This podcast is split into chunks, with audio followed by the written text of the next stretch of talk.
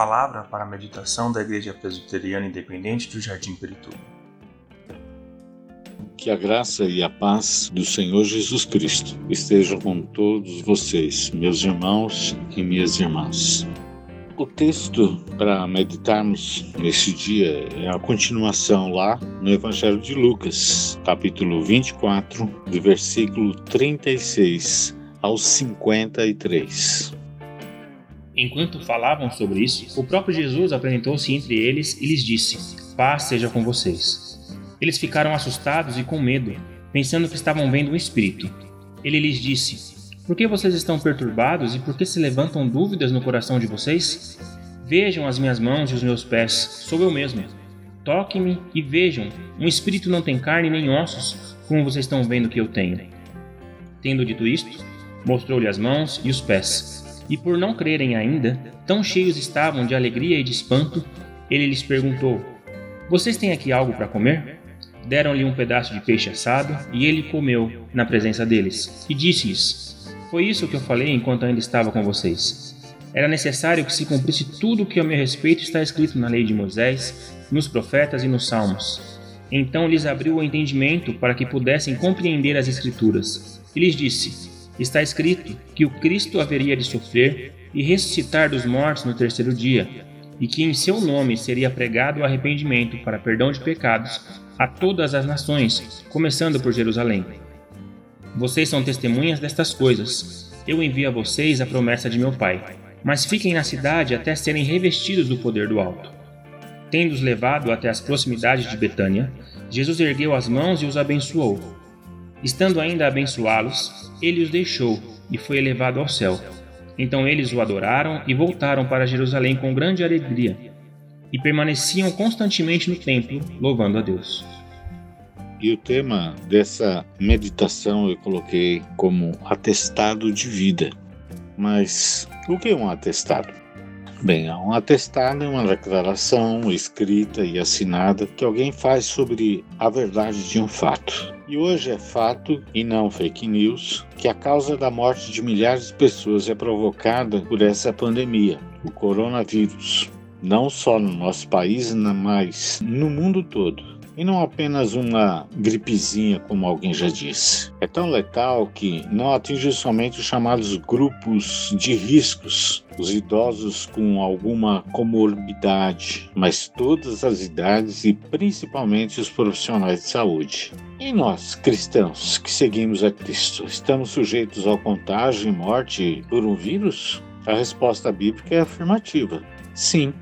A pandemia mudou nossa rotina, em todos os sentidos. Até a despedida daqueles que tiveram a certidão de óbito. E óbito é um nome mais suave, brando, para a palavra morte.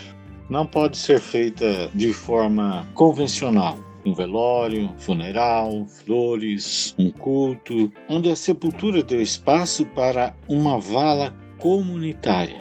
A Bíblia é bem clara quando diz que um dia todos nós teremos a nossa certidão de óbito. Eu vou ter a minha, você vai ter a sua. Mas vamos ver algumas passagens que falam sobre a morte. A primeira lá em Romanos capítulo 6, versículo 23, diz: "Porque o salário do pecado é a morte, mas o dom gratuito de Deus é a vida eterna em Cristo Jesus, nosso Senhor." Depois, na segunda carta de Paulo aos Coríntios, no capítulo 5, versículo 21, ele diz: "Aquele que não conheceu o pecado, ele fez o pecado por nós, para que nele fôssemos feitos justiça de Deus."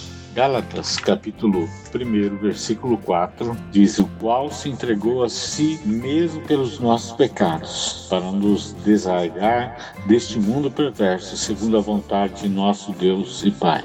Bem, então por que nós morremos? Por causa do pecado. E o pecado realmente passou através de Adão a todos os homens, e todos nós vamos morrer.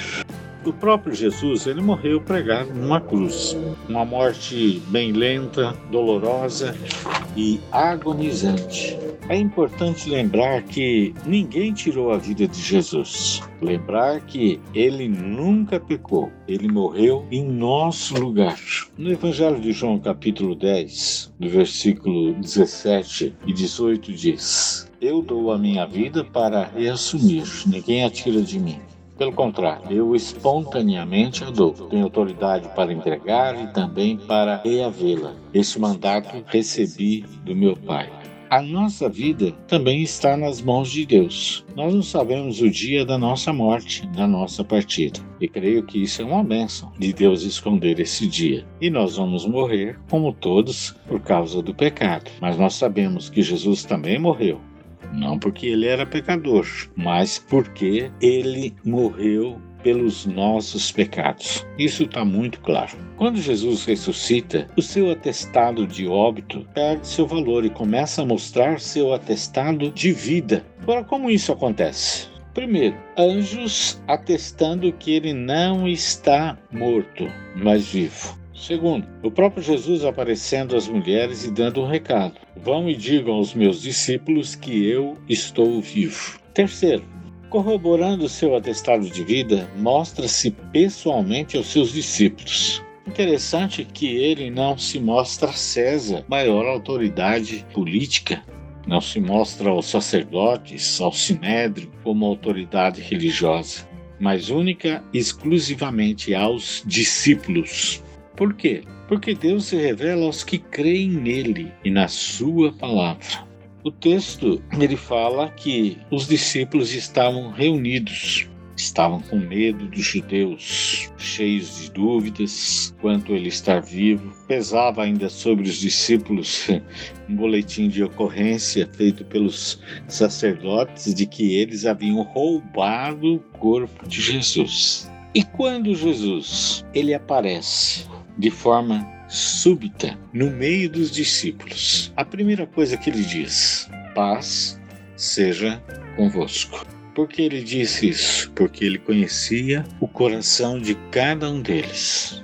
Eles estavam atemorizados e acreditando estarem vendo um espírito.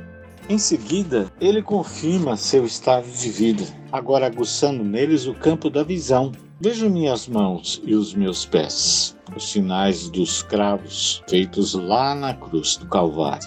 Depois, o campo do tato. Pode me tocar, sou de carne e ossos. E por último, Jesus come peixe e favo de mel. Isso é como uma prova incontestável do seu estado de vida, dizendo e mostrando, comprovando o seu atestado de vida. Depois, Jesus encerra citando sempre as Escrituras, pois, para dirimir dúvidas e temores que venhamos a ter, somente ela é a palavra viva e eficaz para nos dar um fortalecimento e paz. Paz que não podemos ver, mas que sentimos. Essa paz que não é do mundo, pois ele mesmo diz que eu dou a minha paz para vocês, não como o mundo dá. Porque a paz do mundo, nós sabemos que ela é passageira, circunstancial. Em Isaías, capítulo 9, versículo 6, onde sempre lemos na época do Natal, mas a palavra de Deus é tão maravilhosa que não precisa ter uma data específica para lermos. O que diz lá Isaías, capítulo 9, versículo 6? Porque um menino nos nasceu, um filho se nos deu. O governo está sobre os seus ombros. O seu nome será maravilhoso, conselheiro, Deus forte, Pai da eternidade, Príncipe da paz. Para que se aumente o seu governo e venha a paz sem fim sobre o trono de Davi e sobre o seu reino, para o estabelecer e o firmar mediante o juízo e a justiça, desde agora e para sempre. E adiante desse príncipe que nos prostramos, reconhecendo que somos pó, que a morte foi vencida e a vida eterna está em Jesus Cristo. Um dia, repetindo, nós vamos morrer. Nosso corpo vai virar pó, mas assim como Cristo morreu e ressuscitou, nós também seremos ressuscitados e vamos ter a vida eterna com Jesus, vivendo com Ele eternamente. Por isso vamos viver um dia de cada vez, sempre confiantes em Cristo nosso Deus, que está vivo, e sempre estar bem perto das Escrituras Sagradas, para que em nosso coração haja um contágio de fome e sede pela Palavra de Deus. E para que tudo isso? Para cumprir uma missão que ele delegou não só aos seus discípulos, mas a cada um de nós, de viver de modo digno do Evangelho, de pregar a Palavra de Deus através da nossa vida e outros meios que Deus vem a providenciar. Porque nós servimos um Deus que não está morto, que está vivo e reina para todo sempre. Amém.